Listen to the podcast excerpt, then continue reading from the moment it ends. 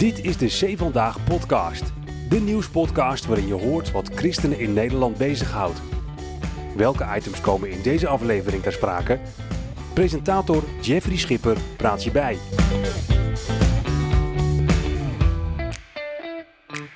Iedere week bespreken wij in de C Vandaag podcast het laatste nieuws. En eh, deze week gaan we het hebben over gebrek aan theologische diepgang in evangelische gemeenten. Over gedoe in Flevoland, want CU is daar samen met PVV onder andere in de provincie. En het aantal gereformeerde bondsgemeenten met vrouwelijke ambtsdragers neemt toe. Mooie items om te bespreken met theoloog en predikant Wim Dekker. Wim, wat mooi dat we hier weer mogen zijn. Je bent een beetje een vast gezicht in de. Vast, of vast, ja, gezicht, we hebben geen camera, maar je Nee, ja, ja, een ik, vaste eh, stem. Voor mijn podcast. gevoel eh, ben ik er ook wel weer eens wat vaker geweest. Ja, leuk. klopt. Leuk. Nou, mooi dat je weer eh, meedoet. Eh, want wij bekeken ons nieuws graag door een theologische slash christelijke bril. En die heb jij regelmatig op, hè, die bril. Dus dat is handig. Dat kun je ook duiden. Oké, Ja. Voordat we dat gaan doen, natuurlijk is onze rubriek, zoals je gewend bent, de ergernis van de week.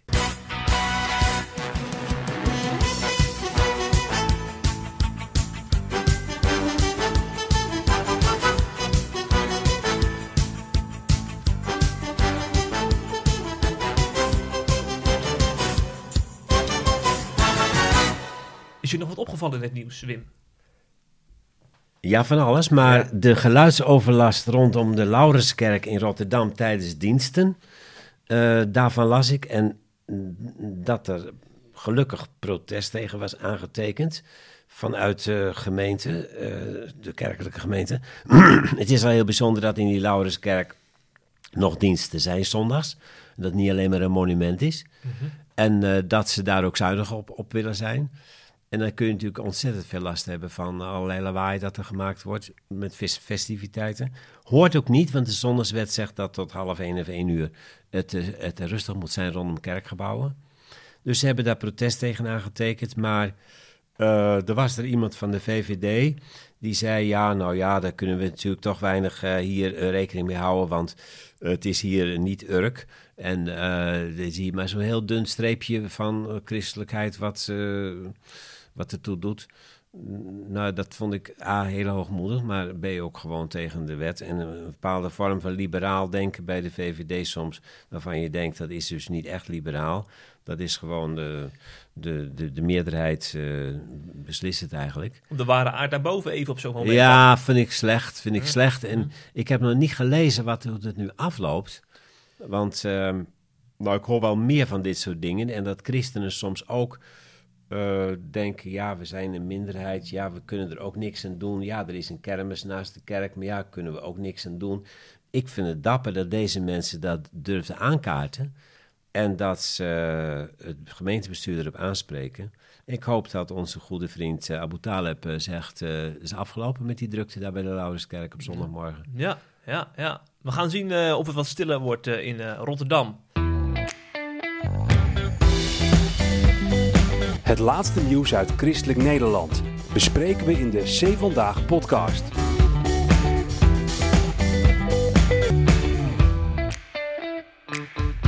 In de Laurenskerk hebben ze daar wel of geen vrouwelijke ambtsdragers. Dat weet ik uit mijn hoofd niet. Maar er zijn gereformeerde bondsgemeenten binnen de PKN die, dat, eh, die er steeds meer vrouwelijke ambtsdragers kennen. Dat laatst weer het Nederlands Dagblad. eh, onder de titel Stille evolutie gaat door. En dan zie je een heel overzicht met een aantal eh, eh, ja, behoudende gemeenten dus. Hè. De Bond, voor de duidelijkheid, dat is een, een vereniging binnen de PKN hè, die conservatief is. Hoor jij er eigenlijk ook bij, Wim? Ja, Ja, ja je bent echt een bonder. nou ja, ik ben daar lid van. En eh, met alle vrijheid die je daar ook hebt om je mening te vertellen, gelukkig. Ja, ja, ja. En dan leidt zo'n artikel bij sommige bonden toch wel tot gefronste wenkbrauwen. Want vrouw in ambt en gereformeerde bond gaat meestal niet samen, toch? Nog altijd, officieel. Officieel, nee, dat is zo. De, eh, het bestuur van de Gereformeerde Bond heeft geregeld publicaties eh, laten verschijnen over Ja. de vrouw in het ambt. 2021 nog zag ik ook eh, extra bijlagen. Ja, klopt. Er wordt Ja. steeds eh, een update gegeven. Ja. Omdat eh, eh, de argumenten van, eh, van toen ook, eh, ook niet meer bekend zijn bij mensen natuurlijk. Mm. En dan eh, het idee van, ja, waarom waren wij er ook alweer op tegen? Dat krijg je heel snel in de nieuwe generatie. Ja. Ja. En dan wordt weer uitgelegd waarom we erop tegen zijn. Mhm. En dan Mhm. wordt geacht eh, dat, dat men daar, ja, eh, nou ja, naar luistert. Maar in die zin, natuurlijk, Griffmiddenbond is geen, eh, is geen paus of zo, hè, die iets verbiedt of Nee, zo. Maar het is wel een beweging in de kerk die op grond van haar lezen van de schrift zegt dat ze daar niet eh, voor zijn voor vrouwen in het ambt. En daarin is ook wel weer eh, eh, breed katholiek. Ik had het net over de paus, maar het is, ja, in de wereldkerk is er natuurlijk ook een heel punt. Hè? Vrouwen in het ambt, vrouwelijke priesters, daar zie ik ook voorlopig niet komen. En in de Oost-Orthodoxe kerk en Anglikaanse kerk was het een heel punt, is het nu wel zo. Maar... Dus in die zin is het niet, dat zeg ik ook altijd maar heel graag gelijk bij, want Grief met de Bond is niet een van een sectarisch groepje wat nog, nog zo ver niet is. Het is ook een, eh, een standpunt in de wereldkerk over ja, de bijzondere plaats van de man in, in de schepping al en dan ook eh, bij de apostelen natuurlijk. De twaalf apostelen zijn mannen en Jezus was een man. En eh, ja, ook als de diakenen aangesteld worden en in handelingen komen zeven mensen bij. Zou je zeggen, hadden ze ook wel een paar vrouwen kunnen kiezen, maar hebben ze niet gedaan. Er zijn ook weer mannen. Dus er is een hele traditie natuurlijk vanuit de schrift en, en de kerk, eh, wat toch een eigen plek voor de man. Maar dat, dat soort argumenten spreken heel veel mensen, ook binnen de Griffemidde Bond, minder aan. Ja, want hoe, Vandaag- hoe verklaar jij dat de panelen aan het schuiven zijn? Want er Ja, wordt een heel dat- rijtje kerken genoemd in het ND, die, die dus eh, bijna, bijna om zijn. Hè? Ja, dat, dat, dat is een proces wat ook wel langzaam doorgaat, denk Ja. ik. En eh, ja, dat, dat, nou goed, laten we zeggen, ja, wanneer overtuigen argumenten, hè? Dat is natuurlijk een punt van, ehm, als je de argumenten overtuigen, als je echt regelrecht denkt, oh ja, maar er staat in de Bijbel, zo is het ook, natuurlijk moeten we niet doen. Maar zo simpel is dat niet. Ehm, en eh, ook het feit dat allerlei predikanten en gemeenteleden eh, wel die vrouw in het ambt zien zitten.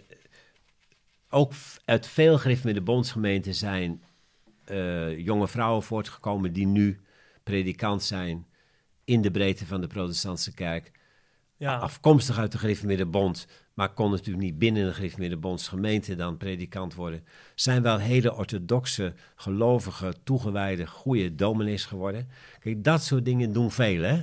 ja. Ehm, dus als je denkt van, ik, dus in de tijd, is misschien wel even interessant van eh, historisch zo, eh, toen dat kwam, in 1956 kwam de vrouw in het ambt in de hervormde kerk. En er was de Griffemiddelbond Mordicus tegen en heeft zelfs gedacht van, moeten we er nu niet uitgaan? Want dit is zo'n, het is zo in flagrante strijd met de Heilige Schrift. En toen eh, waren er ook al wel mensen die zeiden: ja, maar een vrouw, stel nu dat een vrouw toch wel het echte evangelie verkondigt. Hè? Jezus Christus gekruisigd, opgestaan. En een man is vrijzinnig, vertelt heel wat anders.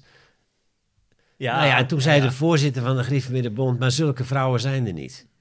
Dat, dat werd toen nog En gezegd. dat was ook wel zo toen. Toen de tijd. Ja. Want dat de, die paar vrouwen die toen dominee waren, die waren vrijzinnig. Oké.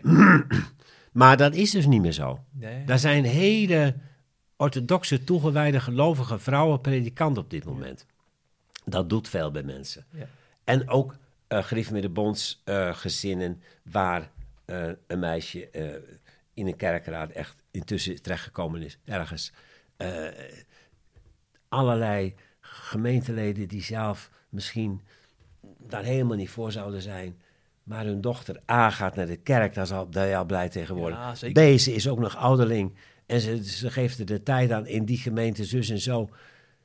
Ja, dat soort dingen doen wat met mensen. Mhm. En dat snap ik heel goed. En ik vind niet alleen dat, dat dat iets dan doet met de mensen, maar ik vind dat we er dan ook opnieuw zelf over na moeten denken. De, de Heilige Geest heeft niet een Bijbel gegeven als een, boekje waar alles in staat voor alle tijden klaar. Maar het is ook, eh, die trekt ook met ons de tijd door. Mhm. En als die hele goede gelovige vrouwen vandaag geeft aan de kerk, die veel betekenen, dan moet ons dat ook iets te zeggen hebben. Ja. Ja. Dus ik, ben- ik ben er niet zo van. Ik, ik vind dat wel. Ik vind die ontwikkeling ook wel goed. Als het maar niet is. ja, we moeten nu zo langzaam, ook met onze tijd mee of zo, weet je wel, dat, dat Nee. soort wereldse argumenten niet. Maar, maar het feit dat God mensen roept, eh, vrouwen ook een diepe overtuiging hebben van dat ze dienstbaar mogen zijn aan het evangelie, staat dat nu ook niet alleen maar in de weg. Geeft dan, laat dat nu ook gewoon een beetje gebeuren, zou ik denken. Ja. En dat gebeurt dus ook zo een beetje zo langzamerhand. Mhm. Maar het is wel lastig eh, ook voor eh, bijvoorbeeld de algemeen secretaris van de Gereformeerde Piet Verguns. Hè, die heeft natuurlijk ook gereageerd in het ND. En eh, hoe, hoe, hij, hoe hij zich hiertoe moet verhouden. Hè? Want hij ziet ook wel zeg maar, de tijdgeest en die analyse die jij maakt. Maar hij verwijst ook wel naar uiteindelijk eh, het verstaan van de schrift die in het geding is. Het gezag en het verstaan van de schrift. En dat gaat nu niet alleen over vrouw en ambt, maar ook over onze visie op huwelijk en seksualiteit. Over het denken vanuit de schepping. Eh, en al die thema's, als, hij als, als, als we op al die thema's gaan schuiven, wat gaat het dadelijk over ons gezag ten opzichte van de schrift zeggen? En dat is natuurlijk ook wel een, een ding die je, die je vaak terug hoort hè, van mensen als vergunst. Waar de andere partij dan wat mee moet. Ja. Ja. Hoe kijk jij daarna? Is die, is die het gezag voor de schrift is dat dan ook in het geding als we het over dit soort thema's hebben? Nou ja, dat, dat, je komt natuurlijk wel bij de vraag van hoe lees je de Bijbel. Ja. En die lees je, dan, kijk, die mensen die wel die vrouwen het ambt eh, toelaten nu in de bondsgemeente, die zouden zich daar wel eh, goed mee moeten verhouden van. Als de Griffmeerde Bond eh, zo'n brochure heeft en in de tijd al een veel dikker boek over dat de vrouw eh, niet in het ambt thu- thuis hoort, eh, op grond van de Bijbel, teksten, manier van lezen van Bijbelgedeelten, dan zouden die gemeentes zich daar wel mee moeten verhouden van, maar hoe verantwoorden wij die dan? Ja. Kijk, ik, ik zeg net al een beetje in mijn analyse dat ik dan meer ook denk aan de Heilige Geest die verder gaat in de tijd en die, eh, die niet stilstaat en die ook al in, het, eh, in de Bijbel vrouwen eh, allerlei taken gaf, maar dat was nog niet helemaal mogelijk om dat zo te doen zoals wij nu doen, omdat Mhm. het in een andere tijd was. Ja, dat is mijn manier van lezen. En dat is geen nieuwe hermeneutiek Maar- zoals je vaak hoort. Nou, ja, dat denk ik. Nee, dat geloof ik niet. Omdat in, in dit geval. Nee, dat is natuurlijk nieuwe hermeneutiek. Ja, dat je meer de tijd. Eh, van toen, zeg maar, dat, dat, dat zou je nieuwe hermeneutiek kunnen noemen. Dat je zegt van ja, je moet ook even goed kijken naar de tijd van toen. En je kijkt naar de tijd van nu. En je kijkt van hoe dan datzelfde waar het toen om ging vandaag door kan gaan. Maar dan misschien toch nog net even iets anders. Hè? Dus dat je meer die context allemaal erin verwerkt. Ja. Dat zou je, maar bij de vrouw in het ambt vind ik dat toch ietsje makkelijker in die zin. Omdat je in de Bijbel zelf ook al een ontwikkeling ziet. Je ziet natuurlijk toch in het Nieuwe Testament dat eh, in de omgang van Jezus met vrouwen eh, dat een hele grote vers- verschil wordt. Eh, de plaats die de plaats die de vrouw krijgt. De, de, de, de, de vrouwen die de eerste getuigen van de opstanding worden, dat is ook niet niks, hè? Nee, daar begon, begon en het dat eigenlijk al bij. vrouwenpraat, eh, wie gelooft nu vrouwenpraat? Eh, ja, nou ja, blijkbaar dus wel. Dat is heel, de opstanding is een onwaarschijnlijk feit. En als, als God het dan wil laten vertellen, eh, neem dan een of andere hele slimme, goede, grote man daarvoor, die gezag heeft. Nee, dan laat hij dat vertellen door vrouwen. Dus, eh, nou ja, goed. En, en, en, en- de vrouwelijke medewerkers allemaal van Paulus. Dus er zijn heel veel aanzetten in het Nieuwe Testament die zeggen de positie van de vrouw in de gemeente van Christus is wel wat anders dan het was eh, vroeger. En eh, is ook revolutionair vergeleken met de tijd van toen. Dus in de Bijbel zelf is een bepaalde ontwikkeling naar eh, emancipatie, zou je eh, zeggen, hè? maar dan christelijke emancipatie. En als dat zo is, dat daar al een ontwikkeling is, mag je dan die ontwikkeling niet ook gewoon een beetje doortrekken. Ja. Dat is weer wat anders toch dan bijvoorbeeld met homoseksualiteit, waar je niet een ontwikkeling in de Bijbel ziet. Hm, dat is een hele andere En discussie. anders, dan. dan moet je, eh, dat, dat Ja. kun je ook zeggen dat er misschien ruimte voor is vandaag of zo, maar dan moet je op een hele andere manier gaan doen. Ja, ja. Want eh, da- daar is geen ontwikkeling. En dat is bij die vrouwen, bij die vrouwen eigenlijk wel zo. Die ontwikkeling zien we bijvoorbeeld ook bij de ChristenUnie, hè, waar steeds meer vrouwen ook eh, het voor te zeggen hebben. Mirjam Bikker, een vrouwelijke fractievoorzitter zelfs. De ChristenUnie, eh, daar gaan we nu over hebben. Niet omdat uh, vrouwen daar in de, in de Kamer zitten, maar omdat ze in Flevoland een coalitie hebben gevo gevormd, onder andere met de PVV. En dat is toch wel vloeken in de kerk van de ChristenUnie, hè? Uh, dus afgelopen vrijdag werd het coalitieakkoord gepresenteerd en toen kwam er een statement van Perspectief, de jongerenorganisatie van, uh, van ChristenUnie. En ja, die, die maar namen toch wel ferm afstand van het samenwerken met de PVV in Flevoland. Het, laten we het daar eens over hebben. Het feit dat ChristenUnie-leden uit het hele land hè, zich bemoeien met een, een coalitievorming in Flevoland. Wat zegt dat jou, Wim? Hebben we dan tijd te veel? Of is dat, is dat wel nuttig als er wordt meegedacht vanuit uh, nou ja. Zeeland? Ja, nou ja, kijk, de, je, je super verantwoordelijk voelen voor een partij als jonge mensen dat al doen, dat, dat, daar kunnen we moeilijk wat van zeggen natuurlijk. Hè? Ik bedoel, ja. uh, de, de, de officiële uh, bestuurders uh, in het land, dat vind ik dan weer even een ander verhaal, maar die houden zich ook ietsje meer op de vlakte. Hè? Zo Ja. Carola Schout en zo. En ze laten allemaal wel merken dat ze het allemaal niet zo denderend vinden. Maar Ongemakkelijk. die houden zich toch Schouten. een beetje wel Ja. op de vlakte. Ja. Worden eerder uit de tent gelokt door de pers, die dan vindt dat ze iets moeten zeggen. Maar zo'n zo'n jongere organisatie. Kijk, die willen er vol voor gaan en hebben het idee dat ze bij de grote, echte, ideale eh, christelijke club terechtgekomen zijn. En nu blijkt die, die eh, hele christelijke, christelijke, fijne en ook een beetje eigentijdse club, die blijkt dan ineens met zo'n rare partij als PVV te gaan werken. Dus dat het, die jonge mensen, dat die denken, wat, eh, daar, daar zijn wij helemaal niet voor. Ja, dat kan ik begrijpen. Ja. Eh, maar ze hebben daar nu natuurlijk niet veel, ze hebben er eigenlijk niks over te zeggen. Nee. Nee, Wij hebben er allemaal nee. Nee, ik vind, ik vind het in principe, ehm, dat is vaker te sprake geweest, ook met andere coalities eh, in die staten en in gemeenteraden al helemaal.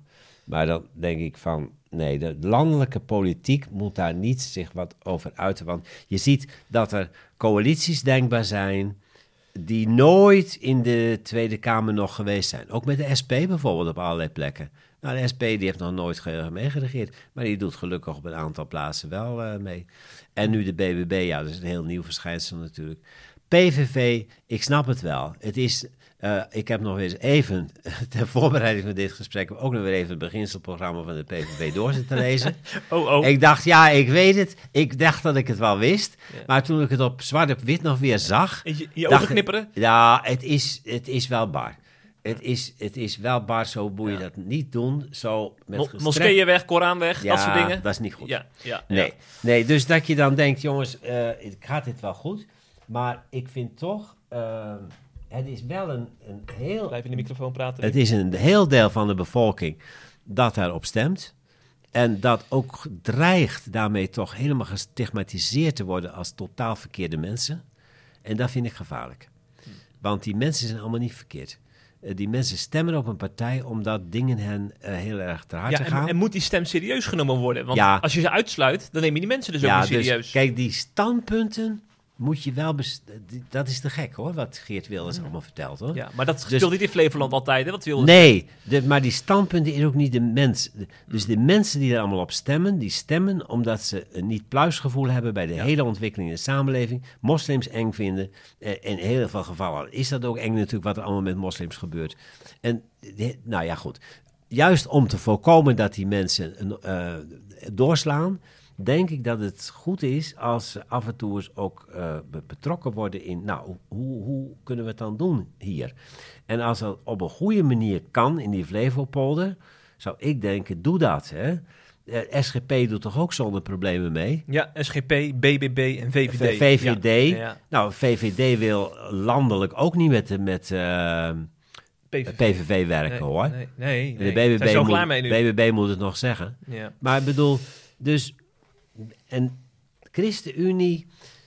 eh, ChristenUnie moet niet al te christelijk willen zijn. ja, dat zeg je mooi. Ja, dat vind ik wel. Ze, zij ze hebben soms iets. eh, ook, eh, eh, ook in debatten over vluchtelingen en, en, en asielzoekers. En denk, ga nu ook even heel nuchtere politieke. Ga ik even heel nuchter nadenken. Hm. Ehm, Nou, dit sluit wel aan is bij dit die... praktisch? Is dit goed? Ja. En wil niet alleen maar evangelisch, christelijk zo. Dat, wij zijn nu in de politiek. En daar moeten we goed eh Christus bijhouden, maar weten dat het dat, dat, het is geen kerk. En het is ook niet eh, allemaal christelijke mensen voor, met wie we daar bezig zijn. Wat is zo goed en rechtvaardig mogelijk in deze context hier, wat hier moet gebeuren? En dan gaat het ook over windmolens plaatsen en dan gaat het ook over die eh, vliegveld van Lelystad natuurlijk. Dat vind ik erger. Ik zou willen dat ze op dat punt, dat ze daar een punt maakten dat dat vliegveld van Lelystad niet doorgaat. Maar daar schijnen ze het wel over eens te zijn dat het door moet gaan. Terwijl de landelijke ChristenUnie daartegen ja. is. Ja, dat is een kloof, hè, tussen landelijk Ja, en eh, provinciaal. Maar ja. dat vind ik dus een grotere kloof op zo'n praktisch punt. Ja. eh, wat ook heel veel te maken heeft met, met, met klimaat en met van alles. Hè? Eh, dan dat je je druk gaat maken over die PVV. Laten die mensen nu gewoon eens even kijken of ze met elkaar wat, eh, wat goede dingen kunnen doen daar. Tegen die ChristenUnie gedeputeerd uit Flevoland, dat is Harold Hofstra, die is geïnterviewd door het Nederlands Dagblad. En die zei, dat hiervan eh, was een heel interessant interview. Hij zei daarin onder andere, we hebben als ChristenUnie de mond vol van verbinding en zeggen dat we navolgers van Christus willen zijn. Maar dat geldt alleen onder bepaalde voorwaarden blijkt. Dan zegt hij dan, ja, want nu, nu krijgen we dus de wind van voren. Eh, maar als de ChristenUnie bij wijze van spreken met GroenLinks of D66 zou gaan, dan zou de ophef veel minder zijn. Dus voel- voel- hoor ik daar een beetje op de achtergrond doorklinken. Ja. Heeft hij daar een punt, deze Hofstra? Nou, ik, ja, ja, ik, ik eh, in eerste instantie denk, daar heb je, daar heb je wel gelijk in, ja. Er ook een beetje raakt een beetje aan wat ik net zei van wil niet, eh, je moet niet al te christelijk. Ik bedoel, wat houdt het nu in, hè? Inderdaad, ook de, ook, ook, ook, ook de verbinding zoeken met, met, met anderen. En, en niet al te veel dat van tevoren ingevuld hebben. En als je dat gaat doen, zo van tevoren invullen, dan komt D66 er bijvoorbeeld dan goed uit. Omdat bijvoorbeeld als het gaat om asiel en, en dat soort dingen, klimaat, dan, dan liggen die dichter bij je. Eh, maar dat zijn dan ook een paar van die items die je eruit kiest. Terwijl de grondslag van zo'n D66 hartstikke fout is met dat eh, individualistische liberalisme. Eh, dat, is, dat is echt helemaal fout. Dus ehm, als ik het partijprogramma van D66 door zit te lezen, dan denk ik, dat moet ik ook niet wezen. Terwijl het op praktische punten heel goed kan. En, ja, er wordt dus gezegd, de, VV, of de PVV is dan in zijn beginselprogramma ook geen democratische partij door die uitsluiting van anderen. Dat is anders ten opzichte van deze. Dat is dan anders dan D66. Ja, ja, Ja. Eh, dat zou kunnen, maar je kunt op een democratische manier, denk ik, toch wel eh, het daar verder over hebben. Hè? Dus ik bedoel, eh, de- het kan een ondemocratische grondslag zijn, maar het feit dat ze in een democratisch land door mensen gekozen zijn en dat die mensen ook mee willen doen in een, in een, in een democratie tot nu toe, eh, laten we dat maar aanpakken. Ze niet verder laten radicaliseren. Ja, dat zei die Hofstra ook in het interview. Ja. Van, eh, neem- laat ze dan nu verantwoordelijkheid nemen in plaats van op de, aan Ja. de zijlijn. eh, Ik ben benieuwd natuurlijk, want kijk, het is die paar keer dat dat hier en daar gebeurd is, is het ook vaak weer fout gegaan. Maar in het Forum Democratie ging het helemaal fout. ja. Maar PVV, zegt Hofstad terecht, is een wat, wat, toch wat meer stabiele partij dan, eh, dan Forum voor Ja. Democratie natuurlijk. Hè? Dus geef ze de kans, mislukt het, nou ja, dan, eh, dan is er ook wel weer een oplossing. Maar eh, wees nu niet al te boos dat ze dat gaan proberen. Ik moet altijd weer denken, als ik dit, dit, discussies hoor aan mensen die dan in de tijd van de Amerikaanse verkiezingen allemaal meningen hebben over Trump en Biden en wie de nieuwe president moet zijn, terwijl ze zelf in Nederland wonen. Dan denk ik van, jij leeft in eh, Rotterdam of, of, of, of in Friesland en je hebt nou een mening over Flevoland. Klinkt soms ook een beetje aanmatigend, hè? alsof wij beter weten dan de Flevolanders waar ze aan toe zijn. Denk ik dan wel eens op de achtergrond. Ja, dat vind ik. Nou, met- in die zin ben ik er ook voorzichtig in. Ja, Want ik ken, ja. ik, ik ken die situaties ook allemaal niet. Nee, die- precies. maar ik vind dat heel. Ik vind, wat, wat ontzettend belangrijk is, is natuurlijk dat ons land nu bestuurd wordt met al die versnippering die we hebben. Dat is landelijk al heel lastig. Ja, En dat zal provinciaal ook zo zijn. zeker. En het heeft ook een poosje geduurd in de meeste provincies voor ze nu daar een, een college hadden. Ja.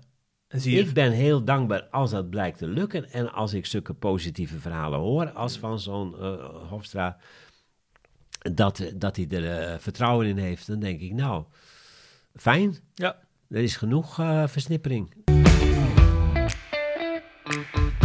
Eh, van de ChristenUnie gaan we naar de SGP, want ook daar is, bij de jongerenorganisatie is daar gedoe. Niet vanwege samenwerking met de PVV, maar vanwege het cancelen, zo wordt dan gezegd, van een lid genaamd Matthijs van der Tang. Een redelijk prominent lid, hè, want hij is columnist. Schrijft ook wel eens eh, stukken voor C Vandaag, lang geleden trouwens. Maar hij is ook wel eens te zien in documentaires eh, van de NPO, zoals onlangs in de documentaire Rutger en de Nationalisten. Eh, want journalist Rutger Kastricum zocht wat rechtsconservatieve mensen op om hun denkbeeld bloot te leggen. En Matthijs van der Toom kwam er ook in voor. En deed nogal een aantal opmerkelijke uitspraken over islam en migratie.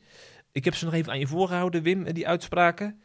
hij zegt onder andere, moet ik heel even kijken. moslims zijn eigenlijk best wel normale mensen. In zekere opzicht hebben ze dezelfde traditionele instelling als refo's. Uh, maar je ziet ook dat landen waar christenen in de minderheid zijn en moslims in de meerderheid christenen worden gemarginaliseerd en vervolgd.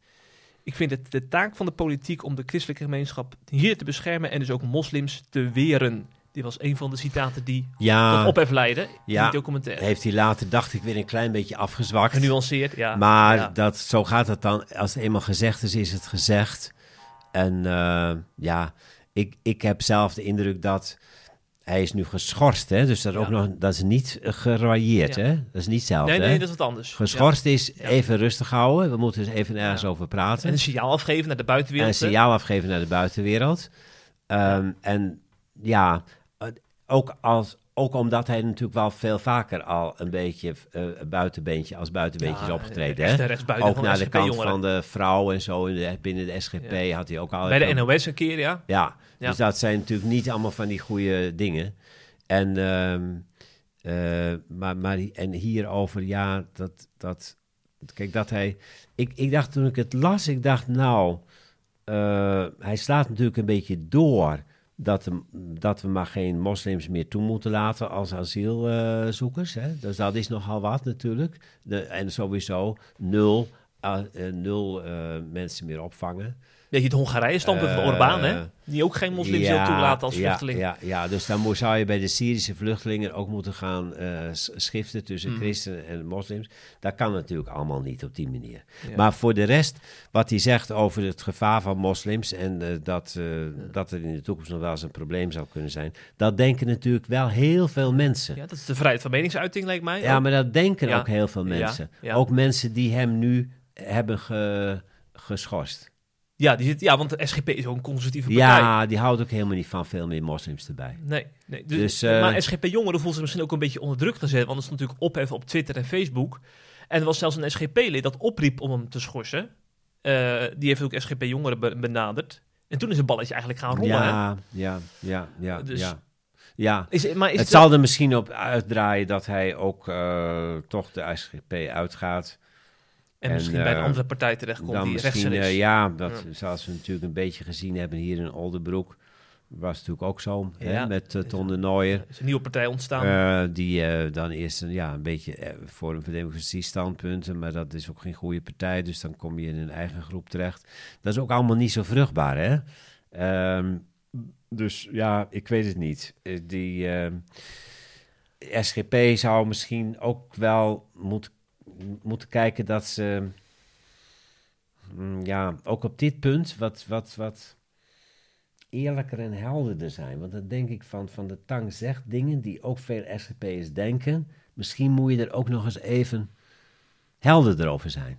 Hm. Van uh, uh, de moslims ja, die, de, dus dat je het gevaar van, van, van, van de islam ziet, maar dat je niet op hetzelfde lijn zit als de PVV, die zegt geen moslims uh, het land binnen Ja, of zo. Je ja. moet een beetje, beetje helderder maken. Ja, misschien. want SGP-jongerenvoorzitter Rodi van Nijs geeft geen commentaar. Vanuit de eh, SGP-voorlichting wordt geen commentaar gegeven. Men is misschien ook een beetje bang om te veel eh, eh, in, een, in een olievlek te wrijven, hè? Zo Ja. wordt het dan genoemd. Ja, ja, Dus er wordt helemaal geen commentaar gegeven over deze kwestie verder. Het is allemaal een beetje gissen naar de reden ja. waarom hij dan geschorst is. Maar ik vind het zeg maar, die van de Tang, dat hij dus eh, zeg maar, onderdeel maakt van een serie over eh, nationalisme. Ja, daar wordt hij van gevraagd. Eh, ja, wordt hij voor gevraagd, ja. Kijk, en dat is altijd al een punt. Je wordt er ergens voor gevraagd en je stapt er dan in en je denkt dat dat wel nuttig kan wezen, maar Ik zou dat dus niet, niet willen. Hm. Ehm, kijk, het, ehm, de, SGP als partij die eh, erg dankbaar is eh, voor, eh, voor God en, en Oranje en Vaderland en, en, en onze, onze, onze geschiedenis, dat is zo. Maar dat vind ik toch. ehm, dus dat we zeggen, ja, de dankbaarheid voor dat God in de Reformatie ons ook dit land heeft gegeven, dat de geschiedenis nauw met de religie verbonden is, dat hele verhaal, vind ik toch wat anders dan dat nationalisme dat nu overal opkomt en dat ook eh, heel erg, ja, wortels heeft juist in de ego-cultuur van, van, van verlichtingsdenkbeelden. Hè? Ik, ik vind dat, eh, dus ik, ik zou niet zelf als, als, ehm, als ik eh, SGP was, die ook dankbaar is voor het eigen land enzovoort, zou ik niet gauw onderdeel willen worden van een algeheel, algemeen nationalistisch eh, verhaal. Ja. Omdat dat, uit dat algeheel nationalistisch verhaal is in de tijd ook het nationaal socialisme voortgekomen. Er zijn allerlei rottige dingen er al genoeg uit voortgekomen, eh, die hele andere wortels hebben dan de geschiedenis van God met een volk op een bijzondere manier. Dus nee, ik had het niet gedaan. Ik blijkbaar wringt er ook gedaan. iets, hè? Want ik, ik weet niet of je nog weet, Wim, maar eh, een halfjaartje geleden of zo is iemand van het wetenschappelijk instituut van de SGP is overgestapt naar FVD. Ja, die van de Braveheart, hè? Ja, van de Brevaart. Ja. Dus blijkbaar eh, voelen ze zich toch bij de SGP nog niet helemaal thuis. En wordt, er wordt wel geflirt met zeg maar, dat nationalisme. Maar in, binnen de SGP eh, is er blijkbaar weinig ruimte voor. Anders ga je niet weg, toch, lijkt me, naar de FVD. Nee, nou ja, eh, je kunt ook zeggen, er is blijkbaar nog aardig wat ruimte dat iemand daar zo lang ook kan zijn en zelfs in het wetenschappelijk bureau zo'n grote vinger in de pap had. Hè? Ja. Ik bedoel, ehm, het, het, ehm, het is er natuurlijk ook. Ja. Maar ik, ik denk dat dat huiswerk is voor de SGP. Wat ik net al zei over die moslims. Maar ook eens even wat heldere stukken schrijven over ook ehm, onze dankbaarheid voor, voor het vaderland. Maar dat is toch niet hetzelfde dan dat we bij allerlei nationalistische groeperingen van dit moment bijgerekend willen worden. Onze zorg over de islam is toch niet hetzelfde als dat we met willen zeggen dat geen moslim komt meer naar binnen. Nou, ik, ik, nou ja, het nut van dit soort aanvaringen kan zijn dat partijen ook tot verheldering komen. Mhm. ja. Dus Kees van der Staaij, eerst Ja. even met reces en dan even wat schrijven over eh, een extra bijlage. Dat zou Ja. Kees van der Staaij doet het niet, maar de, van het wetenschappelijk bureau Ja. en zo. Ja, die, die Jan Schippers. Die Jan. Dat is- Schippers. Dat is scherp hoor. Dat Ja. is scherp. Ja, maar de, de Jan Schippers heeft weer wat huiswerk. Ja. Over huiswerk gesproken, eh, die wordt ook meegegeven aan evangelische voorgangers door eh, een baptistentheoloog genaamd Jan Martijn Abrahamse. Eh, hij schreef een betoog op Twitter. Eh, hij luidde eigenlijk dus toch een soort van de noodklok binnen zijn evangelische beweging, omdat hij vindt dat eh, eh, christenen nauwelijks nog bekwaamd worden in het Bijbel lezen binnen de evangelische beweging. In veel preken is de Bijbel een opstapje tot een aansprekend verhaal en een catchy one-liner voor thuis. En hij is natuurlijk theoloog, dus hij weet. nou, hij zit, staat natuurlijk vaak in die, in die keuken, staat hij, staat hij mooie gerechten voor te bereiden, die hij dan opdient in evangelische gemeenten. Dus hij weet hoe het werkt, hè? Eh, in Ja, die keuken. Nee, ja, zeker. In die keuken. En, eh, Hij is docent ook, hè? ja, precies. Eh, maar hij was nogal toch wel klip en klaar, hè? Hij zegt zelfs: in de meeste evangelische kerken worden christenen nauwelijks nog bekwaamd in het lezen van de Bijbel en dat verantwoord te verbinden met de praktijk van het leven. Hij zegt de meeste evangelische kerken. Dat vind ik nogal wat. Ja, dat, dat, kan, dat, dat Ja. vind ik ook altijd lastig, eh, omdat zulke dingen niet te controleren zijn. Hè? Ja, ja, ja. Maar goed, Eh, het is iemands, iemands indruk blijkbaar. Ja, Ja. En, en ook, nou ja, goed, er is er op gereageerd, weer dacht ik, door Jan Paul. Jan- en die ja. noemt dan eh Oude Neel en allerlei andere Die schrijvers. het wel doen. Die er natuurlijk toch wel heel degelijk bijbels bezig zijn. Maar dat schiet niet zo echt op, want ik denk dat zo'n Abrams is niet iemand die van buitenaf zomaar wat roept. Die, die kent heel veel voorbeelden, heel veel mensen. En vooral vind ik, gaat ook vaak om tendensen. Hè? Mhm. Dus als je zegt van, ja, hoeveel heb je het allemaal gemeten, geteld, gewogen? Je voelt iets aan als een doorgaande trend en tendens. En dan herken ik dat heel sterk. Herken Ja. ik heel sterk. Ja, eh, eh, maar evangelische, evangelische preken ook zeker. Maar ook uh, dat, dat, nou ja, dat zijpelt ook allemaal zo de kerk binnen. Hè? Hm. Dat is een bepaalde trend van uh, al die moeilijke preken hoeft niet. De Bijbel, ja goed, de Bijbel is wel goed, maar het is nog heel erg moeilijk ook. Uh, zeg nu even klip en klaar, wat moet ik doen? Waar gaat het over? Wat is je punt? En liefst, liefst heel praktisch. En dat ik er komende week weer wat mee kan. En dan heb je dus ook al nou, jaren geleden werd ik al wel eens gevraagd in een Pinkstergemeente te preken hier en daar. Ja. En dan, uh, toen, toen viel me dat voor het eerst op, want ik wist niet eens precies hoe dat toe ging. Maar wat is uw thema? Ja, nou, dat is ook goed een thema, kan ik wel bedenken natuurlijk. Maar, en dan, maar dan was ik zelf al gewend, eh, in ieder geval ook een bijbellees, schriftlezing en een tekst die speciaal behandeld. Maar dat was niet, niet de bedoeling verder. Het thema, en dan uh, ga je daar gewoon over, over praten. Bijvoorbeeld, uh, nou, uh, geduld opbrengen, of mijn kinderen gaan niet meer naar de kerk, of nou ja, noem maar wat op. Um, ik heb ruzie met mijn schoonmoeder, ja. Uh, vanuit de Bijbel, Ja. vanuit de christelijke achtergrond, een aantal gedachten aanreiken waar mensen wat mee kunnen. En dan eh, krijg je dus eh, preken. Nou, dat is inderdaad een thema.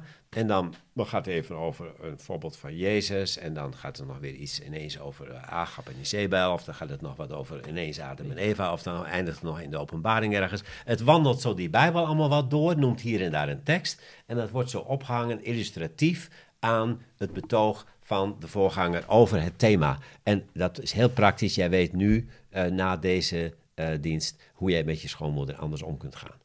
Ja. ja, en dat is een beetje gechargeerd, zoals ik het nu ook zeg, mm -hmm. maar dat is wel, daar is een markt voor gekomen steeds meer. Want ik vond het toen vreemd, maar nee, dat is in veel evangelische gemeenten steeds gebeurd. En in toenemende mate in mijn eigen kerk ook, wordt gevraagd bij de opgave van de liturgie, wat is uw thema? Ja. Nou, dat is goed, dat kan ik eventueel wel doen. Soms heb ik wel een thema, maar um, er wordt um, ook naar ook meer en meer, wat is uw thema? En als ik dan ook nog een tekst noem of zo, ja, nou, dat hoeft eigenlijk niet zo. Dus dan merk je al, de, die zitten ook al op zo'n lijn. En ik ben daar, ja, ik, ik, ik, um, ik vind het heel, heel riskant, want je gaat inderdaad een thema. Uh, als ik gevraagd word om over een thema te preken, een, een bijzondere dienst is dat dan zeker dan zo. Ja, dan denk ik dat ik er ook een Bijbelgedeelte bij moet hebben, dat ik dat Bijbelgedeelte ook uit moet leggen. Maar daar komt dan meestal niet meer zo wat van terecht. Dan gaat dat thema. En wat wil je er nu precies mee? En nou ja, wat is de consequentie precies? Gaat overheersen. Dan zeg ik nog een paar dingen over dat Bijbelgedeelte. Maar dat komt pas achteraf. Dat Achter, komt pas achteraf. En in feite, kijk, dit is, lijkt nu allemaal helemaal nieuw. Mhm. Maar in feite is dit vanaf de Reformatie een groot verschil geweest. Je had de Reformatie, die zei de Bijbel, de Bijbel. Calvijn, die preekte de hele Bijbel door alle hoofdstukken. Sola Scriptura. Sola Scriptura. En daarnaast waren de wederdopers. En de wederdopers hadden ook een Bijbel. Maar die gebruikten hem een tekst hier, een tekst daar. En het ging in de samenkomst om de toespraak van een vrome Ja. uh, uh, spreker. En die hoefde ook niet een groot geleerde te zijn die daarbij allemaal gestudeerd had. De academische opleidingen zijn niet nodig. Nee, iemand die geleid door de geest, vanuit zijn hart, vertelt wat er gebeuren moet. Profetisch preekt, uh, pastoraal preekt, thematisch preekt, zouden wij vandaag dan zeggen. Een vrome toespraak. Aan de hand van bijbelteksten, zo her en der natuurlijk. Hè, zoals ook Abraham en dit. Nou, dat komt er allemaal zo door. Maar, ja. maar dat is, dus dat is in feite niet nieuw. Vanaf de Reformatie heeft dit gespeeld. Uh, dopers en, en, en gereformeerde Reformatie en Lutherse Reformatie. En nu, ja, nu leven wij in een tijd waarin de dopers, uh, zeg maar, enorm de wind in de zeilen heeft. Omdat uh, in deze tijd van individualisme, hoe beleef ik het? grote verhaal nou, dat geloof ik niet. Maar wat die man of die vrouw, dat boeit me wel. Je kon echt merken dat hij er helemaal in geloofde. En zoals hij dat toch vertelde, dat is toch prachtig. Dus de identificatie met een spreker die gelovig is, die het uh, mooi kan vertellen, die praktisch ingesteld is, dat werkt. -hmm. Maar als ik moet. in die Bijbel staat. Gut, wilt u uw Bijbeltje meenemen? Dat we dan nog eens, ja, dat is veel te veel werk. Komt soms de Bijbeltekst nog op de beamer dan, maar pst, die vliegt eraf natuurlijk zodra de preek begint. ja, nee, maar dat is nu het klimaat waarin we terechtgekomen zijn. En eh, het is echt een, heel goed dat Abraham ze daarover aan de bel trekt. Hm. Mo- het is wel verschillend. Kijk, dat is natuurlijk wel een punt. Ik een mozaïek heb ik ook wat voorbeelden van. Ehm, Een van de snel groeiende kerken in Nederland, ja. ja, dus dat. En daar worden soms hele goede preken gehouden. Ja. Jurien ten Brinken bijvoorbeeld of zo. Mhm. Dat is een goede preker. Ja, die doet, die doet niet zoiets wat hier verteld werd. Nee. Dus, hè, en, maar, daar zijn, maar de al, het algehele verhaal van de liturgie in een mozaïekgemeente is ook... Dat, er wordt, dat is niet standaard een schriftlezing. Als een spreker dat gaat doen, dan is het goed. Maar niet een liturgie met een schriftlezing en dat de Bijbel, de Bijbel centraal staat. Zoals in de protestantse kerk en overal, je komt de kerk binnen, wat eerste ziet een preeksel met een grote Bijbel. Ja? ja en bij de mozaïek is, nou ja, het zijn moderne zalen natuurlijk, maar daar staat ook een interessante man, of een interessante vrouw, of een team, of een, of een combo. Ja. Een aanbiddingsband. En dat is, dat is een ander geestelijk klimaat. Ja, ja, ja, ja, ja.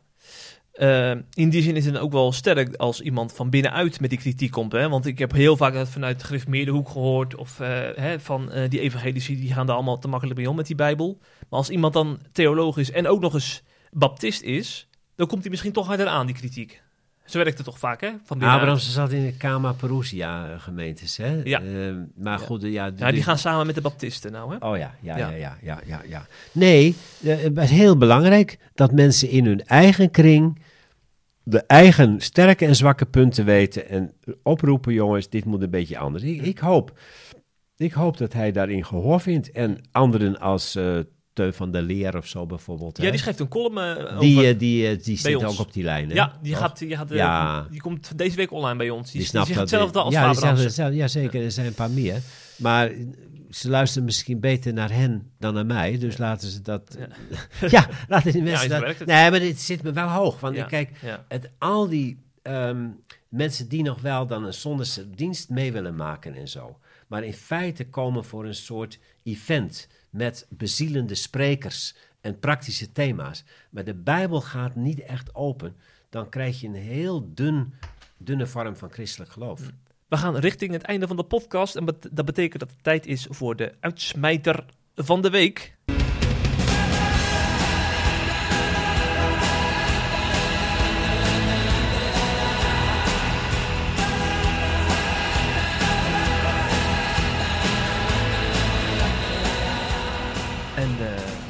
Ja, ik mag weer een eh, bemoedigend bericht delen. Dat is de bedoeling van de- deze rubriek. Ja. En ik kwam iets tegen vanuit Oekraïne. Ja, we weten allemaal hoe ernstig het daar is hè, in Oekraïne. Eh, De oorlog die er nog altijd gaande is sinds eh, vorig jaar februari. Eh, maar eh, we hebben ook te maken met het Oekraïens Bijbelgenootschap. En die hebben toch wel een mooie update gedeeld. Eh, daarin vertelt het plaatsvervangend hoofd van het Bijbelgenootschap. In totaal hebben we sinds eh, begin vorig jaar, dus eh, sinds eh, de oorlog, al meer dan een half miljoen Bijbels uitgedeeld. Het is een hele grote kans en tegelijkertijd een uitdaging om genoeg Bijbels te hebben voor enkele honderdduizenden soldaten. Het is verbazingwekkend hoe ze openstaan voor het ontvangen van een Bijbel. En ze, die Bijbels komen ook regelmatig terecht in ziekenhuizen waar eh, geestelijk verzorgers rondlopen. En gewonde soldaten die stervende zijn. Die, daar wordt vaak mee gebeden en mee uit de Bijbel gelezen. En de, deze, de, de Oekraïns Bijbelgenootschap is dus heel hoopvol over het geestelijk klimaat in Oekraïne. Ze zien een enorme honger naar, eh, naar het Bijbelse verhaal. Onlangs nog kregen ze een verzoek uit Kiev. En toen hebben ze 3500 Bijbels kunnen sturen. En eh, ter bemoediging deelt deze persoon ook nog eh, het volgende. We gaan als natie door het dal vol schaduw van de dood. Maar we zien dat God heel dicht bij ons is. Je weet welke psalm dat is, Wim? Ja, natuurlijk. Psalm 23. ja. ik had het ook gelezen. Ik vind het ook wel mooi. En tegelijk denk je ook, zou het dan, moet het dan oorlog worden om Ja, dat is de andere kant weer. God hè? weer dichterbij te weten? Hè? En als je denkt aan ons land, hè, dan Ja. denk ik, ja. dat is toch niet te hopen. Maar het is, het is wel heel eh, aan- ja, ontroerend eigenlijk ook Vind ik wat er staat. Ja, ja, ja. ja, ja. En ook, laat ook de relevantie van die Bijbels die we net over hebben. Hè. Het, is, eh, het is niet alleen maar inderdaad een zelfhulpboek voor eh, een betere relatie Nee, met, je, met je schoonouders. Nee, nee, da- ook dat ver- verbaas je steeds Ja. over dat dan toch zo'n Bijbel, waarvan wij als theologen ook vaak zeggen dat het best een heel moeilijk boek is, Ja, dat er zoveel kracht in zit in, in, in woorden, ja, dat mensen er echt een levende stem van God in horen. Ja. Ja, dat, precies joh. Dus dat zijn de bemoedigingen en Mhm. die moeten we ook goed blijven horen. Zo is het, zo is het, ja. Eh, die hopen ook te delen in onze C Vandaag artikelen. Wordt vooral lid ook van C Vandaag, zou ik zeggen, om onze columns en interviews te blijven lezen.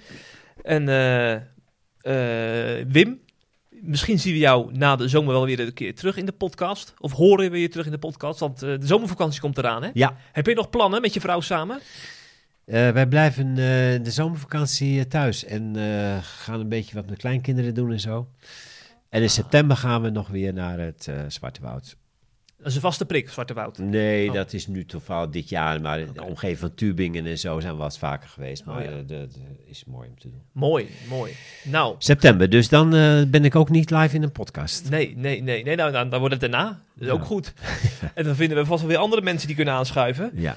En eh, tegen de luisteraars zeggen we, wees de volgende keer weer bij bij een, eh, nieuwe podcast. En eh, bedankt voor het luisteren. Hopelijk heb je genoten van deze C Vandaag podcast. Volgende week is er weer een nieuwe aflevering. En blijf via cvandaag.nl op de hoogte van het laatste nieuws uit Christelijk Nederland.